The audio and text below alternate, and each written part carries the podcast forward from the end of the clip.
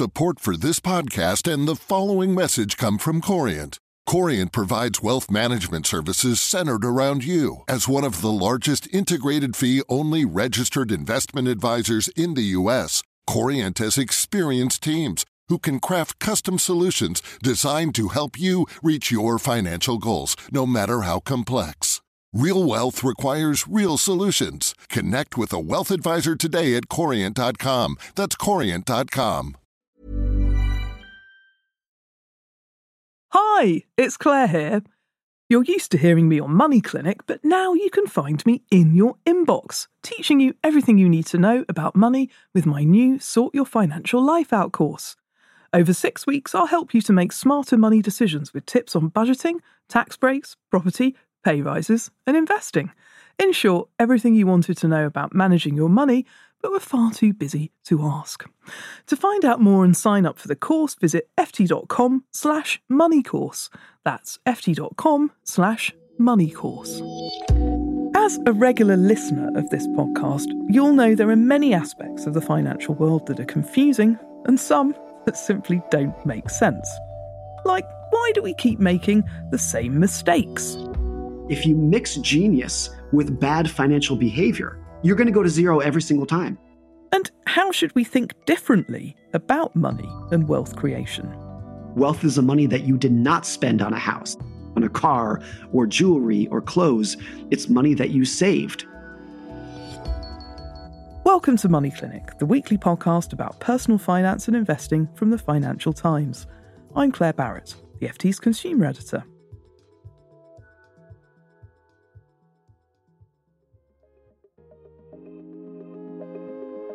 A writer who does make sense of it all more than any other I know is Morgan Housel. His book, The Psychology of Money, has sold over 4 million copies around the world, and the sequel, Same as Ever, released just a few weeks ago, expands that theme in new directions. And I'm delighted to say that Morgan is on the line to me now. Morgan, welcome to Money Clinic. Thank you so much for having me. I'm happy to be here. How would you like to introduce yourself to our listeners? I've I've been a, a, financial writer for my entire career, and I think when I introduce myself, it's easier for me to tell you what I am not. I am not a journalist. I'm not a financial advisor. I'm not a portfolio manager. I'm not an economist or a psychologist or a historian. I'm just somebody who happens to be very interested in money and finance and who happens to write about what I observe in the world. And that's what I've done for the last 17 years whether it's online in a blog or in my two books. And where in the world are you speaking to us from today? I'm I am in Seattle, Washington, where I live with my wife and kids. Well, every guest who comes on the show, we ask them, what was your earliest money memory? And I just have a feeling, Morgan, that you're probably going to have a really corking one. here's what's interesting. I didn't I didn't really know this at the time what I was doing, but I have memories of being like 3 years old counting pennies I used to love counting money. And look, I didn't like counting blocks. I didn't like counting seashells. I liked counting money. Mm. And I definitely remember that as like an early 12, 13 years old. I loved, I would just literally sit there and count money. And so maybe that was like how I was wired, just some sort of obsession with money that led me to this career.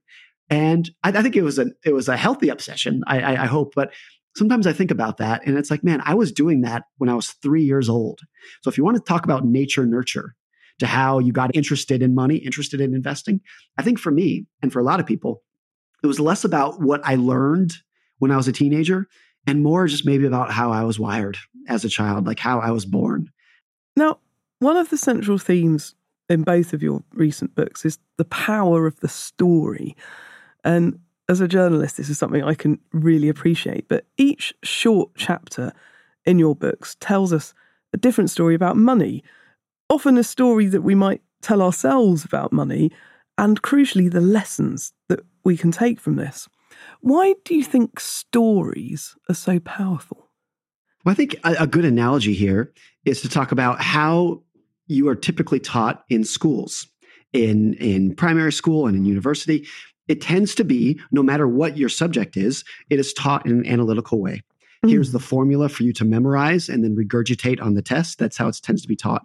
I had one class in college, in university, in which the teacher said on the first day of class, he said, no textbooks. I'm not going to write anything on the chalkboard. All I'm going to do is every class you come in, every lecture, I'm just going to tell you a story about something that I've seen in the real world related to this topic. It was uh, healthcare economics. And it was the best class I've ever taken. Wow. And I remember so much from that course because it was just stories. When you are forced to re- memorize formulas, most people will forget them 10 minutes after the test. Uh, it's just in one Yeah. out the next. When somebody tells you a good story, you will remember it for life. And not only will you remember it, but it's much easier to contextualize in your own life. How do you contextualize a formula into your own life? Mm. Very difficult to do. But if somebody tells you a story about people doing very well with money or very poorly with money, it's much easier to say, oh, that reminds me of my own life and my family's life and my friends' lives. It's also for myself as a writer, I think you can relate to this as well, so much easier at catching people's attention Mm. getting their attention. If you are a financial writer and all you ever write is, here's what the Dow Jones did today, up 44 points, you're not going to survive in this world. There's too many other people doing that exact same thing. Mm. If you can tell a good story, you will get people to line up and listen to you. If I had to pick one story that stayed with me, it's the opening chapter of The Psychology of Money and this tech executive that you met from the dot com era when you were working as a valet in the swanky LA hotel. I'll let you continue telling the story, Morgan, because you will tell it much better than I can. Yes, it was this incredible experience I had, and I was I was maybe 20 years old at the time, so I was I was fairly young. But I I was a valet at this high end hotel in Los Angeles, and it was really my first experience with wealthy people, seeing how they operate and how they go about their lives. It was incredible. And there was this one gentleman who I will never forget. He was extremely successful. He was a tech executive. He had founded several companies that went public. He was worth hundreds of millions of dollars. And his relationship with money was like nothing I have ever seen before. Mm. The first to kind of set the scene, this guy was always drunk and had a severe cocaine habit, which was apparent to everybody. And he would always carry around a stack of $100 bills in his pocket that was probably three or four inches thick. And whenever he would come in contact with anybody, including strangers, he would just peel off a chunk of $100 bills and throw it at people just to get their attention, just to watch the shock on their face. And he's doing this while he is belligerently drunk. And one day, we as the valets, we always used to run errands for him, do little chores for him. And he paid us quite well for it. Yeah, I can imagine. And one day, to one of my colleagues, he peeled off a big, thick chunk of $100 bills. And he told my colleague, he said, Go down to the jewelry store down the street and buy me a bunch of gold coins, $1,000 gold coins. Right. My colleague went and did it. He came back with a handful of gold coins. And this guy, this tech executive, and his friends sat there skipping the gold coins like they were rocks into the Pacific Ocean oh my goodness. who, seeing whose thousand dollar coin could go the farthest. And they were just cackling like it was the funniest thing that they had ever seen. And then the punchline to this story, to me, the most important part is many years later, this was maybe 10 years later, I was sitting there one day and I thought, I was thinking to myself, whatever happened to that guy? Let, let me go look up what happened to this guy. And sure enough, he went bankrupt. and it was like, of, it was like, of course he did. Of course he did. Anybody could have seen this coming, given his relationship with money.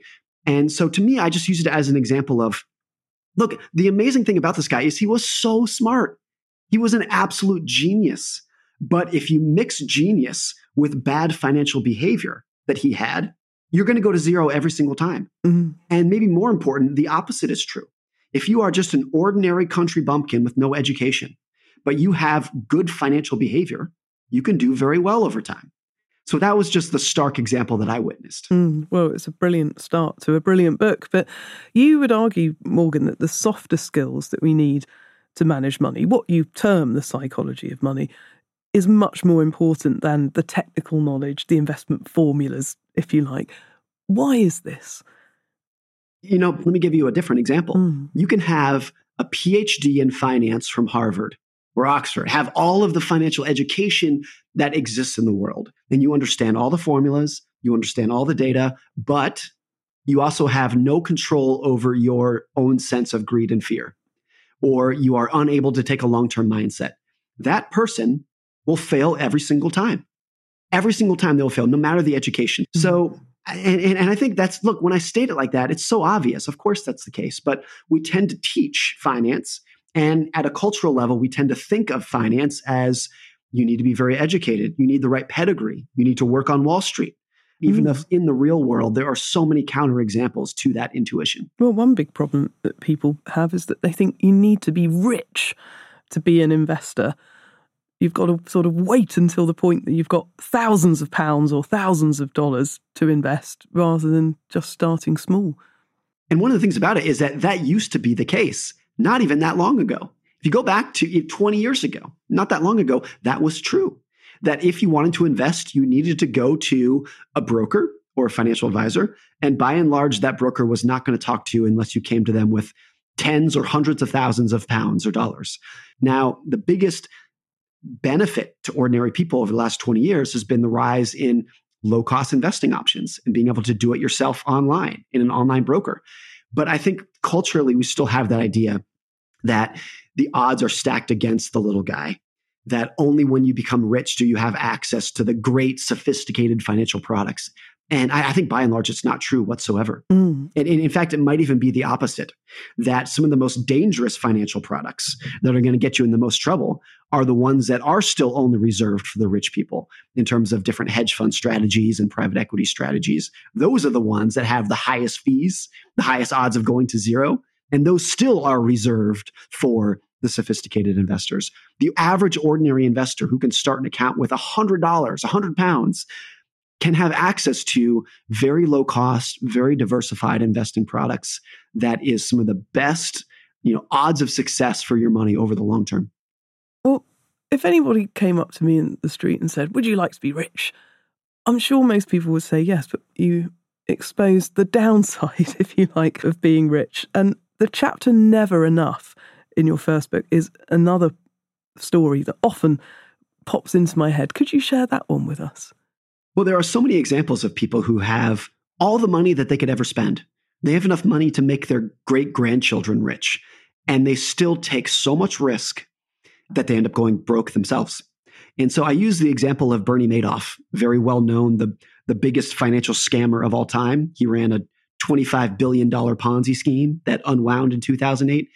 And to me, the most fascinating thing about the Madoff story is that if you go back to the early 1980s, before his Ponzi scheme began, Madoff was earning, by some accounts, $25 million a year from the legitimate side of his business. And what is astounding to me about that is that despite that success, despite legitimately being one of the most successful businessmen in the world, he wanted more money so badly that he was willing to start this Ponzi scheme that ruined everything, just ruined everything.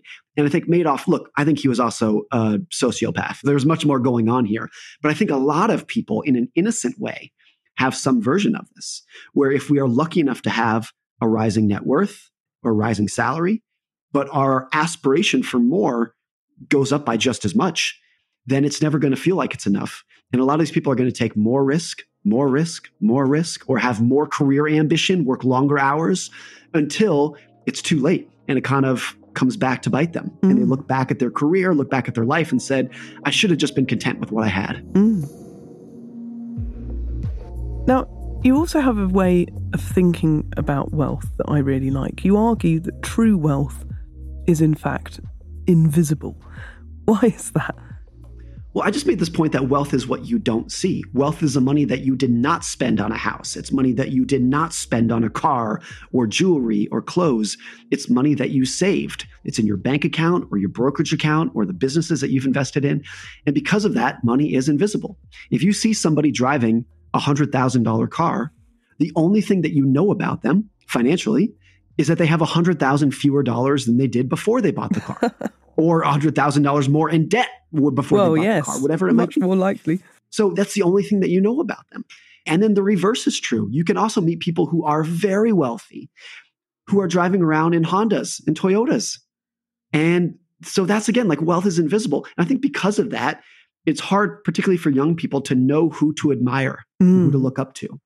Because most people, I think they want wealth. They want the hidden wealth because what that's going to give them is independence and autonomy and just let them do what they want to do. That's what hidden wealth, invested money does for you. But we are more attracted to the visible wealth because we can wrap our head around it. We're attracted to the people who live in mansions and drive fancy cars. And so it's just a, a very, it's interesting that wealth is what you don't see. And I think that's another thing that when you explain it, you're like, of course that's the case. How could it be any, how could it be otherwise? But we are so programmed by society to be attracted and to associate wealth with what we do see. Mm. Now, you argue that we should all learn to be happy with less money. Do you want to try and convince all the people listening to the show that this should be their aim? Well, I think I would phrase it a little differently Okay. in terms of look, I, I think I think you can use money to live a better life. Money can be an incredible tool for living a better life. I want more money because I think it can be used as a tool to make my life and my wife and kids' lives better. So I am not anti money in the slightest. I'm the opposite. But I do think there is a point to make that the majority of your happiness in life will not be influenced by how much money you have. It's not that money cannot make you happier because it can for almost everybody. It's just that if you were to make a list of the things in your life that are going to contribute to your happiness, money might be like the 10th or 20th thing on that list and everything else that comes above it. But I think the problem is that so many people associate it as that's going to be the solution to their problems. They consider money as like the number one thing to pursue if you want to be happier. Another way to think about this is that I, I think all humans are wired to pursue status and success Mm. but not happiness. They want to be happier, of course, but what their evolution, what their DNA tells them to do is to seek status by working harder, by showing off how much money you have, even if that is not necessarily a contributor to how happy you're going to be. Mm. Now, saving money is something that you touch on a lot in both books. Now, you would argue that even if you don't have a reason to save, even if you've already done the wedding, you've done the holiday, you should still be putting money aside and striving to live below your means because this will give you a greater chance of achieving financial independence in the future. And there's two reasons for that. The first is that if you are only saving for the spending targets that you can envision, if you're only saving for the wedding, only saving for the holiday, then by definition, you are going to miss the risks that you cannot envision every single time. And so saving for a risk that you cannot envision, I think is, is the best, safest, most appropriate way to think about risk. The other reason to just save without any target spending in mind is that what savings that you're not spending does for you is it gives you independence. It gives you a level of freedom where maybe at some level of savings you can work for the company that you want rather than the company that you need to work for to pay your bills or you can live in an area that gives you a shorter commute. At some level you can retire on your own terms. Like just that level of independence in life is I think a major contributor to most people's happiness. And another argument that you make very strongly is that time is one of the most valuable commodities that an investor can possess. You know, for most people, the, the question that they want to answer as an investor is not how can I earn the highest returns? It seems like the knee jerk question that's most important. But actually, the most important that question that you want to answer is what are the best returns that I can sustain for the longest period of time? And the, the secret in investing is that average returns, even below average returns, sustained for an above average period of time, can lead to an extraordinary result. So I am a, a basic plain vanilla index fund investor. That's not, that's not my recommendation for others, but that's how I invest. And one of the reasons that I do it is that if I can earn average index market returns for 50 years for an above average period of time, the results will be incredible. The results will be astronomical. They'll put me in the top probably 2% of all investors by doing nothing. PIMCO, the big bond fund, had this phrase many, many decades ago. They called it strategic mediocrity, where they said in any given year, they're never going to be in the top half rated against their peers. But in any 10 year period, they'll always be in the top decile. And I think that's just a great way to think about how money compounds over time. You don't want to maximize for returns per se. What you want to maximize for are the returns that you can sustain for a very long period of time. You also make the point, and same as ever, that the biggest news story of the next 10 years is likely to be the thing that nobody's really talking about today. And it did get me thinking about what that might be. And although AI is something that we are very much talking about today, I wondered what your views were on how that could potentially change the world of work and the world of investing. To me, what's so interesting about AI is that if you look at the long history of world changing technologies, the automobile, the airplane, the computer, the internet, all of these, what's so interesting is that if you go back and look at how they were perceived, even the people who invented these things, the early forerunners of promoting these technologies, had no clue where they were going to go or where they were going to end up. The people who were kind of the early forerunners of the internet in the early 1990s, I think most of them could not have envisioned the fact that you and I would be recording a podcast on opposite sides of the planet, talking in real time. Yeah. And so we just take these things for granted you take it for granted but even even the wildest optimists could not have seen this coming and so when you look at ai today it's obvious that it is going to be something big and incredible. That's obvious from the first time that you use chatgpt. But i think if history is any guide and of course it should be then even the wildest ai optimist i think cannot envision where it's going to go 20 years from now 30 or 40 years from now. And that to me is actually like really exciting. That doesn't mean it's necessarily going to be going to be bigger than you think or more transformational than you think. It's just going to impact your lives in ways that are very hard to foresee, mm. which I just think is a really exciting thing about technology is that asking people, where's this going to go in 20 years? If you're a student of history, the only reasonable response is nobody has any idea. Yeah, and for good or for bad as well. Lots of worries about what it could do to people's jobs. Well, finally, finance is often a very fraught topic within families, for couples, within our relationships. Have you got any insights in your books into how we can stop arguing about money? I do think, and maybe this is a, uh, the answer that people do not want to hear. But look, I'm not the first person to say, people have been saying this for literally centuries, that the three topics that are so fundamental to your relationship are religion, kids, and money. Mm-hmm. If you and your spouse do not agree on those things, it's going to be really difficult to keep things going. So I, I think when you have a lot of couples who are like, we really disagree on money, that's a very tough problem to solve. Versus going into the relationship, it's like, make sure you agree on that before you tie the knot.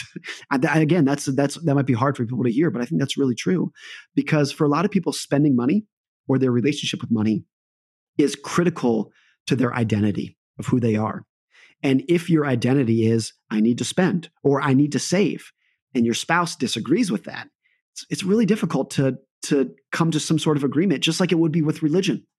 If one if one person in your household is an evangelical Christian and the other is an atheist, very difficult to come to some sort of agreement on how you're going to bridge that gap. Very, yeah. very difficult. Not impossible, but very difficult. And I think for a lot of couples, there is some analogy to that with money. Mm. And so this is uh, this is where maybe like the stark advice is not on how to fix it, but it's the advice to younger couples of like make sure that you come to some sort of an agreement or that you see eye to eye early in your relationship knowing how difficult it's going to be to bridge those differences later on. Well yeah exactly. If you have a dispute over a restaurant bill on an early date just imagine what it's going to be like owning a house with that person. Such, such, such a good analogy yes the new year is traditionally a time that we look at our money habits, and obviously, reading your book will give people much greater insight into those. But do you have any advice for listeners as the new year approaches about how they could approach making changes? I think what's true for everyone is that what I want out of money and my money goals and my investing strategies might not work for you. And it's true for everyone. I think your relationship with money is similar to your relationship with music, where if I like classical music and you like pop, one of us is not right or wrong. Yeah. It's just a different taste. So for music or your taste in food, people understand that. But with money, for some reason, people want to say, what is the best right answer? What is the thing to do? And I think you really have to understand yourself a little bit and to kind of look in the mirror and ask, like, what are your goals? Even if those goals are different from your friends and your peers, you just got to figure it out for yourself. That's something that I always try to do at every phase of my life is just be like, what do I want out of life? Not what is the best thing to do on the spreadsheet, but like, what's the life that I want to live and kind of base my financial goals and strategies around that, making it much more individualistic mm. than versus like trying to find the right answer in a textbook. I think one of the reasons that so many people have bought your book is because you talk so clearly, you articulate these feelings, these emotions that we have about money. But talking to you on the show today, one thing that strikes me is that you you do sound so so certain and so so confident about everything, which is wonderful. But do you ever have moments, Morgan, when you feel more uncertain or worried about finances? I don't know if I would say worried, but the word I think would be humble. Not only do I not know what the market or the economy is going to do next, I don't know who I'm going to be in five years. I know I'll be a different person. My kids will be older, my career will be in a different spot. So, the humility of not only how the world works, but the humility of what I'm going to want. I mean, one of the chapters in Psychology Money is called You'll Change because you will change. I will change. And it can be sometimes hard to create a long term strategy if you as an individual are going to be a different person in the future. So I think my main financial philosophy is humility, both at the individual level and at the broader macro societal level of just saying, like, look, the best we can do is to kind of roll with the punches and understand that things are going to change and to have some guiding philosophies and guiding principles, but never being wedded too firmly to one thing. Well, a great way to round off the show today. Morgan Housel, thank you so much for joining us on Money Clinic today. This has been so much fun. Thank you for having me. And listeners, if you would like to read more, Morgan's books, The Psychology of Money, and the new one, Same as Ever, are both published in the UK with Harriman House. That's it for Money Clinic this week, and we hope you like what we heard. We're always looking to chat with people about their money issues on the show, so if you're interested in being part of a future episode, then email us. Our address is money at ft.com. You could also take a peek at our website, ft.com slash money, grab a copy of the FT Weekend newspaper, or follow me on Instagram. I'm at Claer B. Money Clinic was produced in London by Philippa Goodrich. The sound design is by Breen Turner, and our editor is Manuela Saragosa. You heard original tunes this week by Metaphor Music, and Cheryl Brumley is the FT's global head of audio. And finally, our usual disclaimer Money Clinic podcast is a general discussion around financial topics and does not constitute an investment recommendation or individual financial advice. For that, you'll need to find an independent financial advisor. That's all the small print for now. See you back here next week. Goodbye.